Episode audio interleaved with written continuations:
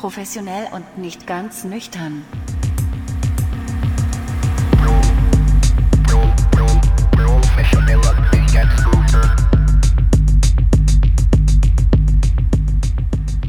Herzlich willkommen zu einer neuen Folge von Professionell nicht ganz nüchtern.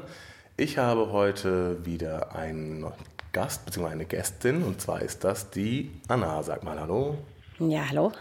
Das ist nämlich die Anna Gänger.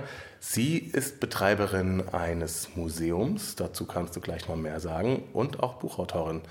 Das Museum ist etwas ganz Besonderes, ein sehr, ist ja eine sehr alte Räumlichkeit. Sag mal was dazu. Ich habe in der ältesten Apotheke von St. Pauli, die ist von 1799 und geerbt von meiner Mutter, die zwar noch lebt, aber ich habe die Räume übernommen, Museum für historisches Sexspielzeug eröffnet oder Deutschlands erstes Museum für historisches Sexspielzeug. Erstes Museum für historisches Sexspielzeug, also der äh, Fokus liegt auf historischen Sexspielzeugen. Ja, das muss man natürlich dazu sagen. Ich habe Kalle Schwensen durch Zufall vor einem halben Jahr kennengelernt und er hat mich darauf hingewiesen, dass es natürlich schon viele Dildos auf dem Kiezen oder Reeperbahn gibt, aber es gibt eben keine historischen Exponate. Und tatsächlich unsere ältesten Geräte sind klassische Massagegeräte, wo wir auch wirklich dann erklären, dass sie nicht für Sex und erotische Spiele erfunden wurden, sondern eben, dass nur die, die angenehmen Nebeneffekte der Massagetherapie waren. Also tatsächlich gehen wir auf Geschichte und politische Zusammenhänge, soziale Strukturen eher ein, als dass wir unseren BesucherInnen Dildos und Co. zeigen. Wow, und da sind wir schon mittendrin im Podcast. Also das ging echt schnell. Ähm, ich habe mal unterstellt bekommen, dass ich eine Art Sex-Podcast hätte. Das stimmt überhaupt gar nicht. Aber es ist nur so, wenn man Leute aus St. Pauli kennenlernt, dann kommt man um das Thema Sex nicht drumherum, oder? Kann, kann das sein? Ja, gute Frage. Darüber habe ich noch gar nicht so nachgedacht. Ähm, ja, es stimmt natürlich schon, dass wir auch mit dem mit der Projektfindung in der Apotheke lange überlegt haben. Und dann, wenn man Kunst, also wir zeigen nämlich auch zeitgenössische Kunst, ich selbst bin keine Apothekerin und auch keine Domina, wie ich kürzlich gefragt wurde. okay, geiler Sprung. Ähm, dass wir natürlich nach einem äh, Alleinstellungsmerkmal gesucht haben und Sexspielzeug im Zusammenhang von St. Pauli, Körperlichkeit, ein ganz guter Übergang zum Thema Kunst und Anna Gänger ist. Ja, ja aber es ist halt eben wirklich so, ne, man, man lernt über den einen andere Leute kennen und gerade so in diesen beiden Stadtteilen, die nach Heiligen benannt sind, St. Georg oder St. Pauli, da sind die Leute dann Escortmenschen oder äh, haben Latexläden oder sind im Burlesque-Geschäft äh, tätig. Das ist schon spannend auf jeden Fall. Ne? Das, äh, so kommt dann eins zum anderen. Ja, aber ich glaube tatsächlich als St. Paulianerin würde ich das so am wenigsten spannend halten, für spannend halten. Ich wurde zum Beispiel letztens habe ich, ich habe mich bei Bumble angemeldet und da ist dann, dass Menschen mit normalen Berufen vergessen, dass Menschen mit meinen Berufen es nicht so mega aufregend finden, was sie tun. Das ist ja meine Normalität und deswegen glaube ich, rollt ein St. Paulianer, eine St. Paulianerin eher mit den Augen, wenn man sagt, weil ihr da wohnt, ist es klar, dass ihr was mit Sexualität zu tun habt. Mhm. Aber Na, zum Glück hast du gerade nicht mit den Augen gerollt. Ja, ja ich habe deswegen bin ich gerade am überlegen. Ne? So, eigentlich ist es eine Steilvorlage und da merke ich natürlich, dass man auch in der Eigenwahrnehmung, ich war letztens auf einer Party in Kiel und habe ganz normal gesagt, was ich tue und da hat mich dann ein älterer, oder was ist älterer Herr, Ende 40, ganz geschockt angeguckt und, und gesagt, wie ich mich denn trauen könnte, so ein Wort in einem normalen Abend überhaupt in den Mund zu nehmen. Und dann habe ich überlegt, was habe ich gesagt? Und dann habe ich zurückgespult in meinem Kopf, ja stimmt, ich habe das Wort Sex benutzt. Oh mein Gott. Naja, ja, und das, das, das Geile war dann auch, dass er innerhalb von 20 Sekunden, ich hatte eine Postkarte von uns in der Hand, wo ich in einem Latex, in einer Latex-Corsage zu sehen bin. Und dann den Busen ein bisschen zusammengestaucht und hat er mich gefragt, ob dann mein. Das ist ja pervers. Ja, total pervers. Er hat mich gefragt, ob mein Busen gemacht wäre. Und dann dachte ich, alles klar. Also er findet, es ist unter der Gürtellinie, wenn ich das Wort Sexspielzeug sage. Also mit Verlaub, es waren alle volljährig und irgendwie hatten AMNT und wir standen auf einer Party von einer über 40-Jährigen. Und er findet es aber legitim, mich nach meiner Brustoperation zu fragen. Und da ich natürlich bin die, ich bin Pre-MeToo-Generation und habe gesagt, alles klar, ja, habe ich 1998 das erste Mal machen lassen. Ist jetzt also schön, dass wir darüber geredet haben. Aber dass für jemanden so eine Frage völlig normal ist, aber das Wort Sex nicht. Und da sind wir dann ja auch schon bei diesem SEGGS oder Auberginen oder oder oder, was wir auf Instagram benutzen könnten, um darum herum zu tanzen. Was ich nicht tue übrigens. Das, äh, das freut mich, dass du es nicht tust, weil ansonsten würde dieser Podcast auch relativ langweilig werden, glaube ich. Ja, nein, nee, ich meine tatsächlich, aber auch wir haben darüber nachgedacht. Wir haben uns natürlich so ein bisschen ins Knie geschossen bei der Namensfindung unseres Museums, weil wir automatisch ein verbotenes Wort benutzen und das Facebook, TikTok und Instagram überhaupt nicht in Kram. Was ist das verbotene Wort? Sex, ein historisches Museum, ein historisches Sexspielzeugmuseum. Also das Sex, sobald ich meinen Namen sage, mich vorstelle, kommt das Wort Sex dran vor und das ist ein Problem in Deutschland. Da habe ich gar nicht drüber nachgedacht. Also ich war, ja, also die, die Apotheke, ich war da vor Jahren mal auf einem Geburtstag, da war das noch nicht als äh, Museum eröffnet. Und dachte, oh, was für eine wunderschöne Räumlichkeit einfach. Ne? Aber man hat so ein paar Exponate rumstehen gesehen, aber ähm, ja, Wahnsinn.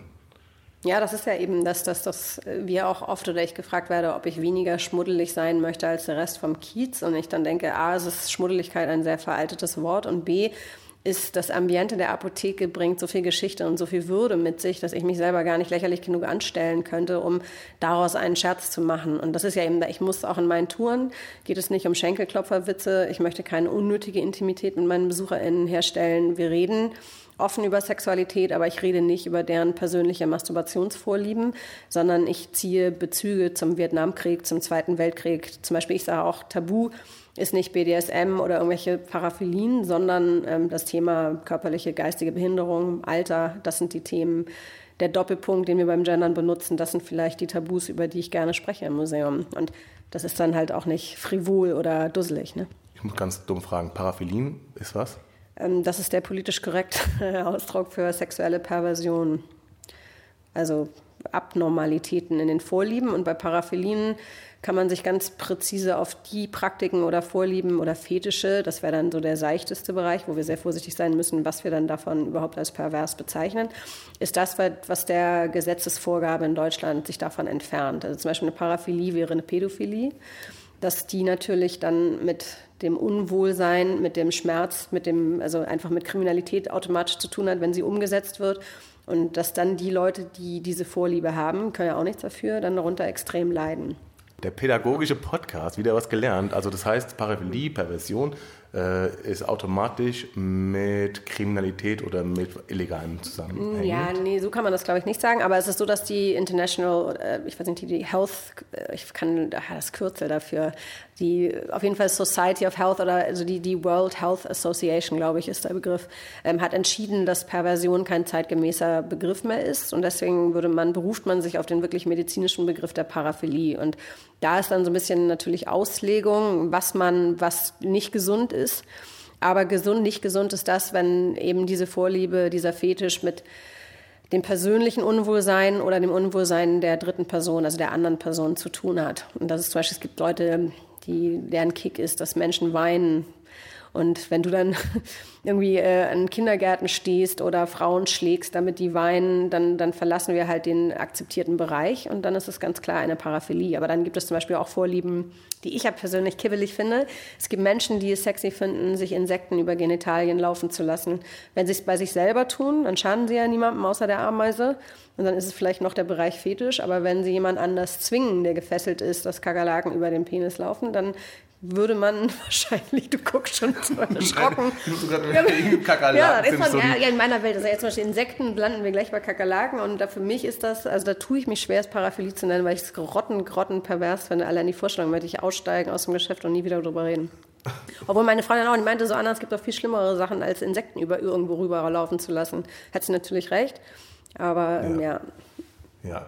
Ähm, wir machen mal ganz kurz eine Rolle rückwärts, weil der Podcast professionell nicht ganz nüchtern. Ne? Normalerweise trinke ich ja mit meinen Gästen immer ein Gläschen und äh, normalerweise sitze ich im Arbeitszimmer. Wir nehmen tagsüber auf, das ist ja generell schon mal nicht so gut, man sich da schön einen reinschüttet, obwohl ne, kein Termin und leicht ein Sitzen ist. Ähm, da, da, da lacht sie. Da, das kann natürlich ganz schön sein. Wir sind sowieso heute ganz ungewohnt bei uns, bei mir zu Hause im Wohnzimmer, nicht im Arbeitszimmer. Ich, man hört es an meiner Stimme, ich bin leicht angeschlagen. Ich wurde heute Nacht des Bettes verwiesen, weil ich zu laut gehustet habe und deswegen steht äh, gerade ein Bett im Arbeitszimmer. Aber wir haben nichtsdestotrotz einen Drink vorbereitet oder ja, ich habe einen vorbereitet und zwar Anna, du siehst, was für eine Farbe hat der Drink? Rot und ich finde, ich freue mich schon den ganzen Morgen auf diesen Drink. Genau, das ist nämlich frisch gepresster Blutorangensaft mit einer äh, Limette, die ich noch über hatte, die und reingenommen, damit das Glas etwas voller wird. Genau, und wir sind wieder stocknüchtern in äh, meinem Podcast. Das hat ein, ja, auch einen Grund, nicht nur, dass tagsüber ist und Anna noch Auto fahren muss, sondern, ja, sag doch was dazu. Um das Kind beim Namen zu nennen, ich bin heute 291 Tage nüchtern. Und deswegen gibt es bei mir nur noch Orangensaft und Maracuja-Schorle oder Red Bull. Man könnte also sagen, du warst früher das eine oder andere Mal zu oft nicht nüchtern. Ja, ich, man kann sich natürlich immer rausreden, dass man nie tagsüber getrunken hat und nie täglich, obwohl da bin ich mir am Ende gar nicht mehr so sicher. Aber ich habe vor 291 oder dann den Tagen davor definitiv aus den falschen Gründen getrunken und habe dann vor 291 Tagen ganz hart den Knall gehört. Und tatsächlich gar nicht in einer wilden Excess-Party-Situation, sondern an einem Samstag, an dem ich realisiert habe, dass ich tagsüber nicht handlungsfähig war und erst nach dem ersten Glas Rotwein geschafft habe, meine Aufgaben zu erledigen. Und da habe ich gedacht, alles klar, jetzt ist mal Zeit, die Reißleine zu ziehen. Ja, krass. Also ich würde sagen, es gibt nicht so wenig Leute, die samstags tagsüber nicht handlungsfähig sind, weil sie irgendwie am Abend vorher irgendwie unterwegs waren. Aber es ist natürlich dann auch eine Abstufung, ne, die man dann im besten Falle dann feststellt und sagt, ja, es ist Zeit, die Reißleine zu ziehen, wie du gerade sagst. Ja, ich habe früher auch immer gesagt, ich würde aufhören, wenn man man mir es ansähe. Und jetzt weiß ich erst, dass ich russische Wangenknochen habe. Das habe ich die 20 Jahre davor nicht gemerkt. Und ähm, grundsätzlich fand ich Leute auch mal, ich habe verstanden, so ähnlich wie wenn man sehr diszipliniert ist, dass man dann vielleicht irgendwie fitter ist und schlanker und geiler aussieht und trotzdem aber natürlich gerne Pizza isst. So habe ich immer nüchterne Leute für extreme LangweilerInnen gehalten und dann natürlich auch phasenweise, wochenweise, monateweise geschafft, mal nicht zu trinken. Und mir dann auch wieder immer schön geredet, wie toll ich doch nicht süchtig bin. Und jetzt, wo ich wirklich fast zehn Monate keinen Alkohol an mich ranlasse, ähm, weiß ich das erst zu schätzen. Und ich will keine Jehova-Zeugin der alkoholischen Abstinenz werden. Aber ähm, trotzdem kann ich nur jedem empfehlen, vielleicht doch mal den, diesen Weg zu versuchen einzuschlagen. Also da kann ich nur Chapeau sagen. Das, letzte, das heißt, die letzten Male, wenn ich irgendwo auf einer Party habe rumhüpfen sehen, ja. mit Hut, nein, oder dieses Gestell, was du da hast, auf, warst immer nüchtern. Ja, ich bin tatsächlich traue ich mich, äh, quasi nackt auf Partys zu tanzen, ohne einen Tee zu haben. Das hat sie jetzt nicht gesagt. Ich habe niemals anderen nackt auf einer Party tanzen sehen. Sagen wir nur quasi nackt. Ich habe ja, also ein paar Bindfäden waren ja noch dran. So, ich würde sagen, es ist Zeit, wir ähm, stoßen mal hier an. Ich kann es auch kaum erwarten. Total lecker. Köstlich. Schmeckt geiler als im Supermarkt. Ähm, ja, auf jeden Fall. Ist auch mit Liebe gepresst. Mm. Der schmeckt wirklich ganz wundervoll. Dankeschön. Ich denke, diese Vitamine tun auch meiner angeschlagenen Gesundheit ganz gut. Auch wenn meine Stimme natürlich jetzt sehr sexy klingt. Ich hoffe, ihr an den Hörgeräten äh, könnt euch noch zurückhalten. Ja, aber ich muss, musste auch so lachen. Ich habe tatsächlich im Kielbereich Halsschmerzen und habe dann auch überlegt, so ja, oh, ich weiß es auch, ich werde es auch sowieso erzählen, weil ich nicht krank bin, sondern ich habe mich beim Deep Throaten verletzt. Was denn Deep Throat? Na, na, erklär das doch mal. Nein, alles gut. Ja, die Leute sollen es einfach googeln. Siehst du, man muss auch seinem St. Paulianischen Ruf gerecht werden. Ne? Ja, absolut. Ja, ja. Und, und für alle, die wissen wollen, was ist, äh, ihr könnt euch mal Wiener Würstchen, nein, Quatsch, ihr, ihr könnt ja einfach mal bei Google Deep Throat eingeben und gucken, was dabei rauskommt. Ich sage, oh, wie gut, dass meine Mutter nicht mehr sowas zuhört. Ne? Nein? Nee, nein, und Mama, obwohl meine Mutter würde das wahrscheinlich ganz unterhaltsam finden. Das ist nämlich das Geile, dass mein Ex-Freund wäre derjenige gewesen, der in Ohnmacht fällt oder meine Geschäftspartnerin. Es tut mir leid, Bianca, du musst nach wie vor die Flagge der Seriosität für uns beide hochhalten. Ja, ich muss auch mal ein bisschen aufpassen, was ich sage, weil äh, meine Mutter hört tatsächlich noch die eine oder andere Also, ja, Podcast-Folge. dann, achso, dann kann ich, ich werde dir nach der Sendung erklären, was das Wort bedeutet. Alles klar. Puh, Glück gehabt. Ich werde nicht dumm sterben. Oh je. Ja, aber ähm, ich habe noch mal eine Frage zu deinem zum Museum und zwar, was sind das für Gruppen, die zu dir kommen, die du da durchführst? Ähm, zu meiner großen Freude und Überraschung bisher sehr respektvolle Gruppen. Und ich tatsächlich hat meine Geschäftspartnerin beobachtet, dass die Frauen offener und freier und wilder mit dem Thema umgehen und die Männer eher schüchtern schweigen bei uns. Aber grundsätzlich, ähm, was ich befürchtet hatte, hat, dass wir unangenehm betrunkene Leute da reinkriegen, die sich dann auch lustig machen. Nee, bisher sind das wirklich, also durch die Bank weg interessierte Menschen, die einfach ein bisschen mehr dazulernen wollen. Teilweise auch kommen, weil sie nicht wussten, dass es so eine alte Apotheke auf St. Pauli gibt. Teilweise kommen, weil sie mich in der Presse gesehen und gehört haben und gerne ein Selfie mit mir machen wollen. Ja, ich habe von dir auch schon viele schöne Bilder gesehen. Es gibt auf St. Pauli hängen auch Plakate rum, wo du drauf zu sehen bist, in so einem rosa, pinken Outfit. Ja, Pink ist es, glaube ich. Es ist knallrot und da bin ich auch wie die Jungfrau zum Kinder dazu gekommen. Das ist eine ähm, für mich eine Kampagne, die mir sehr am Herzen liegt. Für Respekt. Genau, No Racism, No Homophobia und No Sexism. Und die ist entstanden, was ich ein bisschen schade finde, dass es No Ableism, dass das nicht dabei ist. Ähm, das hat eine Freundin von mir bemerkt, dass eben die Menschen mit körperlicher Behinderung schon wieder mal unsichtbar sind, auch bei so einer Kampagne. Aber ich will jetzt auch nicht die Beschwerde Else sein. Äh, da bin ich, diese Fotoaktion, man hat beobachtet, dass nach Corona die Übergriffe zugenommen haben. Und das war so ein bisschen der Kickstart für diese Poster und Postkarten und Sticker-Kampagne. Ja, auf jeden Fall, da habe ich auch gesehen, habe mich sehr gefreut, weil die kenne ich und, und noch ein Freund von uns auch auf diesen Bildern zu sehen.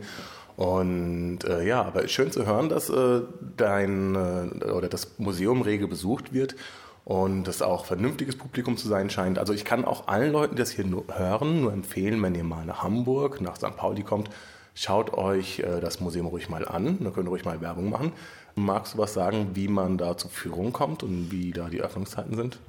Ja, grundsätzlich ähm, direkt auf der Webseite haben wir einen Link für Termine und wir haben bis jetzt Mittwoch 19 Uhr, Donnerstag mit Gin Tasting um 20 Uhr und Freitag 19, Sonntag ein um 11 und ein um 13 Uhr. Aber ich muss sagen, dass wenn man mir nett schreibt, dann öffne ich die Türen auch für ja, eine Person wäre jetzt ein bisschen knackig, aber so ab zwei Personen mache ich auch gerne Privatführungen und freue mich einfach, wenn Leute vorbeikommen. Das Einzige, was ich lernen muss, nicht zu tun, ist Menschen so reinzulassen, weil ich die nicht wieder loswerde. Und man sich dann so manchmal nach zwei Stunden fragt, was ist mit meiner Zeit passiert. Aber, ähm, das frage ich mich auch jeden Tag, wenn ich irgendwie mal kurz Instagram aufgemacht habe. Also ja, aber ich bin nicht gut im Leute wieder rausschicken. Also wir hatten letztens auch eine ganz Reihe, oder das passiert mir öfter, dann erzähle ich natürlich einen Schwank aus meinem Leben und bin vielleicht dann auch, kann sein, dass ich als witzig empfunden werde und dann werde ich mit großen Augen angeguckt, was ich jetzt für den nächsten Spruch bringe und die Leute gehen nicht weg. Und theoretisch sollte unsere Tour mit An- und Ausziehen 75 Minuten, also Jacke an- und ausziehen, 75 Minuten dauern. Aber ich hatte das schon, dass Leute erst nach zweieinhalb Stunden wieder gegangen sind. Gerade wenn ich ein bisschen, ein bisschen Kiezkindheit und Vergangenheit und mein, persönliche, mein persönliches Sexleben mit reinbringe, dann, dann geht das nicht so schnell. Wie lautet die Webseite? lapotec.de und da ist natürlich wichtig zur Kenntnis zu nehmen, dass Lapotec mit T-H-E-Q-U-E geschrieben wird. Die korrekte Schreibweise gelingt tatsächlich Menschen, die mich über meine E-Mail kontaktieren, nicht. Wo ich manchmal denke, so, ey, ihr wollt was von mir, wäre eine geile Idee, irgendwie zu gucken, ist ja in der E-Mail-Adresse drin, ne? info.lapotec.de. Ja, also ähm, es gibt eine E-Mail-Adresse, die ist einfacher zu merken, und zwar professionell at nicht ganz nüchtern.de. Ü wird zu UE für alle, die das äh, nochmal brauchen, diesen Hinweis. Äh, da könnt ihr auch schreiben, wenn ihr bei Lapothek gescheitert seid und könnt ja, da nochmal nachfragen. Ganz ehrlich sage ich auch Leuten, die ich kennenlerne, ihr müsst euch nur Anna, Dildo Museum und Apotheke merken, Google eingeben und zack, die Bohne seid ihr bei mir. Anna, Dildo Museum, Apotheke, zack. Ja. Ja, sehr gut. Es gibt also äh, es gibt ja auch noch, also ja, direkt um die Ecke gibt es ja noch die alte Dildo-Fabrik, ne? wobei das ja eigentlich eher ein Veranstaltungsraum ist. Ja, ich glaube, ich weiß gar nicht, ob die überhaupt noch, ähm, ob die aufhaben, ob man da irgendwie sich anmelden kann oder rein kann. Aber was es ja in der Straße gibt, dieser tolle Profiladen, wenn es den noch gibt. Den habe ich nämlich auch erst vor drei Jahren kennengelernt. Profiladen für was? Ich, tatsächlich so ein Großhandel, schon also wie ein Sexshop, aber eher ein B2B-Business-Ding. Also so ein also nicht für Laien, sondern für Profis und wo auch wohl Prostituierte, da war ich dann einmal durch Zufall drin, wo Prostituierte eben Wattestäbchen und Kondome in Großabnahme kaufen können. Okay, das ist mir noch nie aufgefallen. Ich weiß nur, dass halt eben, ähm, ich glaube, Dreiraumwohnung oder Dreizimmerwohnung ist es, heißt diese, diese Bar oben, da bin ich mal mit meinen Eltern reingegangen und unten drin ist ja diese alte Dildo-Fabrik, was letztendlich auch ein Veranstaltungsort ist, den man mieten kann. Da hast du in so Schaugläsern alte Modelle, glaube ich, ausgestellt. Okay. Aber vielleicht äh, ist es mittlerweile auch alles ganz anders und ich weiß nicht mehr genau. Äh, ich nehme gerade mal ein Schlückchen hier von äh, dem leckeren Getränk. Ich auch. Hm. Es war schon ASMR, ne? Die Leute lieben das. Aber, aber sie sollen nicht einschlafen, bitte. Ja. so. So. Und jetzt kommen wir nochmal äh, zu deiner zweiten Leidenschaft oder zum nächsten Thema. Du bist auch Autorin. Du schreibst gerade ein Buch. Ja, bevor ich keinen festen Vertrag für dieses Buch habe, sollte ich vielleicht möglicherweise vorsichtig sein, mich selbst als Autorin zu bezeichnen. Also ich denke, es ist relativ safe, mich Künstlerin zu nennen. Das habe ich zum Beispiel auch erst nach Beendigung meines Studiums getan, weil es ja viele sie immer noch grinsen. Ich habe natürlich auch damals hospitiert oder als Lektorin oder als Dozentin gearbeitet und heutzutage sagen junge kleine Studenten nennen sich schon Künstler und Künstlerinnen, wo ich sage, komm, immer schön die Pferde stillhalten und warte mal, bis wenigstens eine Galerie sich für dich interessiert hat oder du irgendwie was jenseits von Toilettenpapier irgendwie bekritzelt hast. Deswegen habe ich lange immer gesagt, ich bin Kunststudentin und dann, als dann Galerie und Co. irgendwie am Start war, habe ich mich Künstlerin genannt und genauso möchte ich das dann. Ich schreibe an einem Buch, ja, das stimmt. Okay. Magst du auch was sagen, worum es in dem Buch geht? Weil das, das klang ja ganz spannend auf jeden Fall. ja, jetzt lasse ich die Katze aus dem Sack. Ich schreibe ein Buch über die deutsche Swinger-Szene. Und mit der hatte ich Berührungspunkte durch einen Mann, mit dem ich liiert war. Mm, gemischt ist das Ganze mit tatsächlich dann mit meiner Abstinenz am Ende. Und der zweite Teil des Buches wird auch von dieser Nüchternheit halten, gepaart mit meinem schwarzen Humor. Ähm, ich sage jetzt mal, wir müssen es aus verschiedenen Gründen, es ist Roman nennen, aber es hat natürlich wieder, es gibt viel Wiedererkennungswert aus meinem echten Leben. Es ist ein, ein frei erfundener Roman, werde ich vereidigt vor Gericht sagen, wenn ich dann verklagt werde.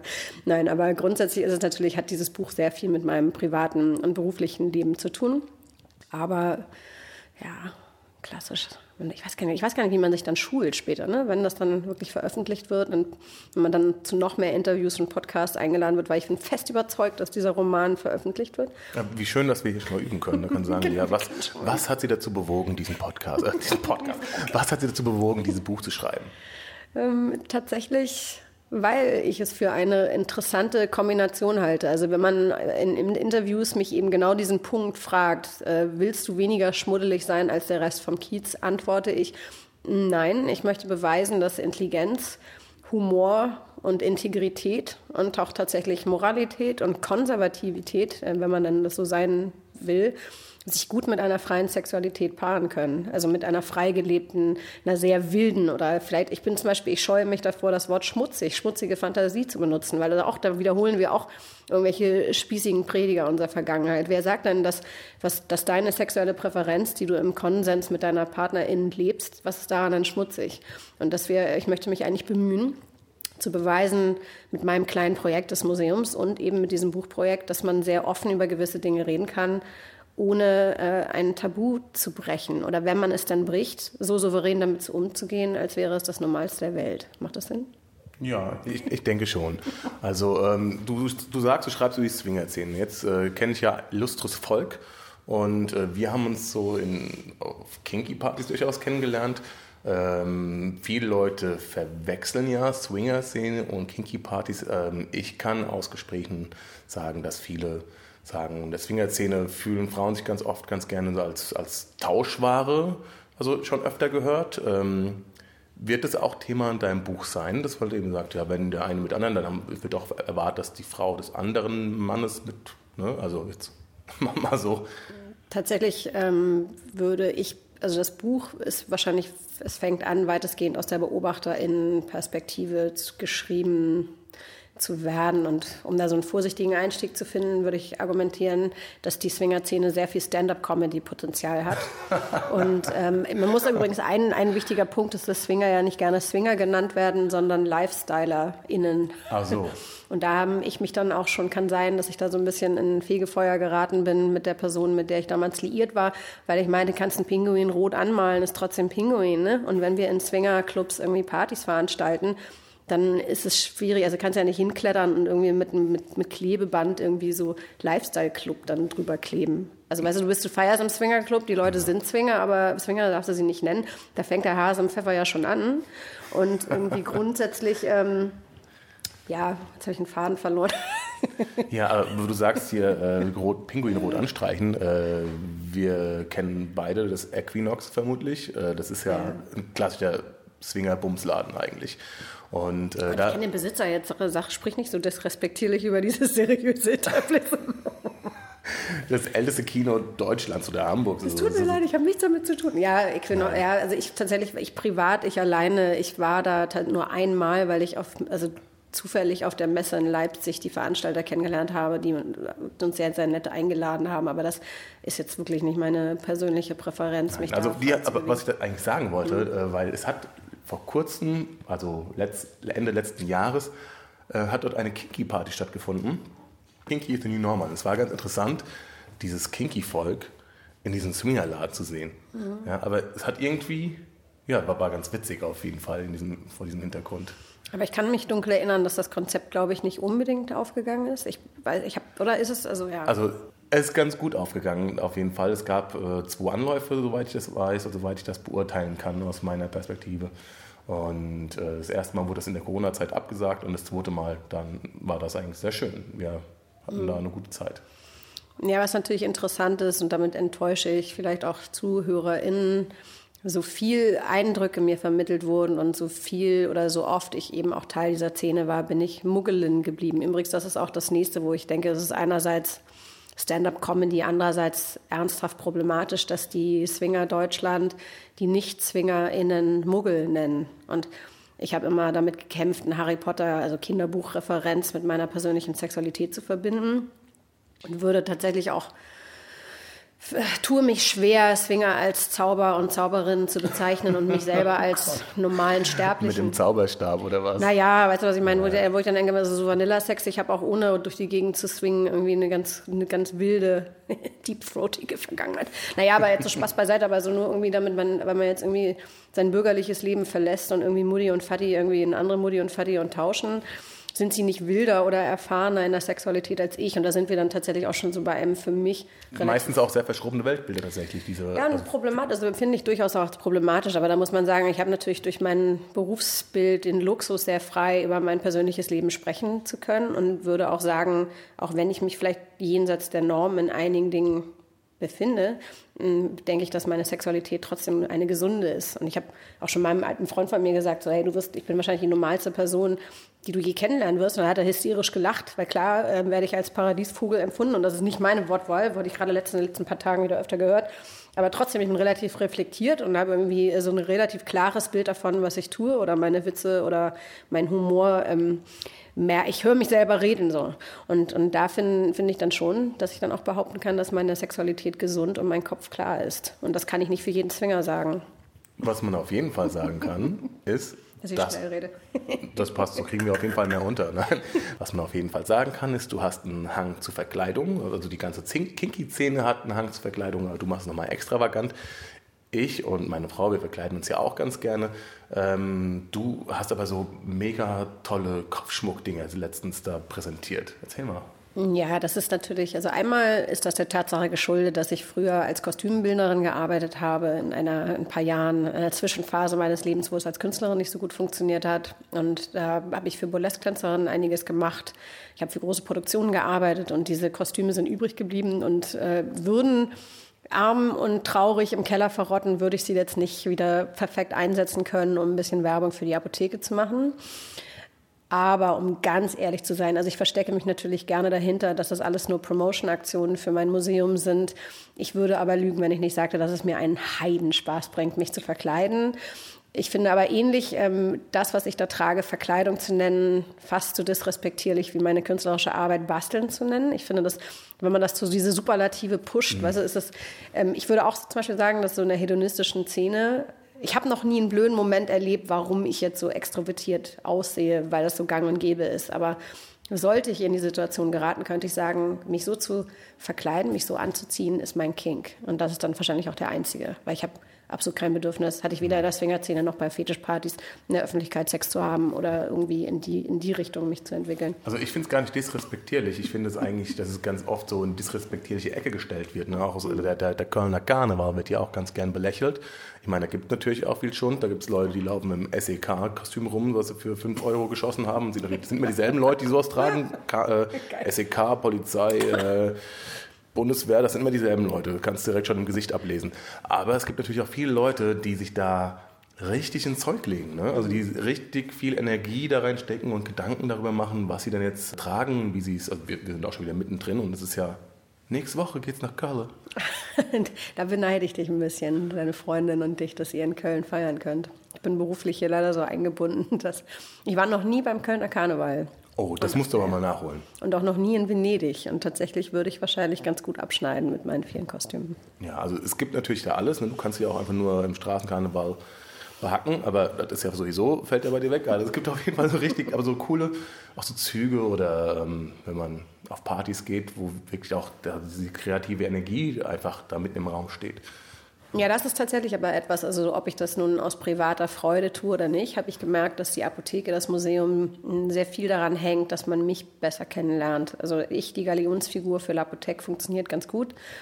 Und so habe ich mein Marketing, meine Marketingstrategie entwickelt, dass ich in die Richtung gehe, eben auf Bühnen wieder zu tanzen. Das habe ich sehr, sehr viele Jahre nicht gemacht.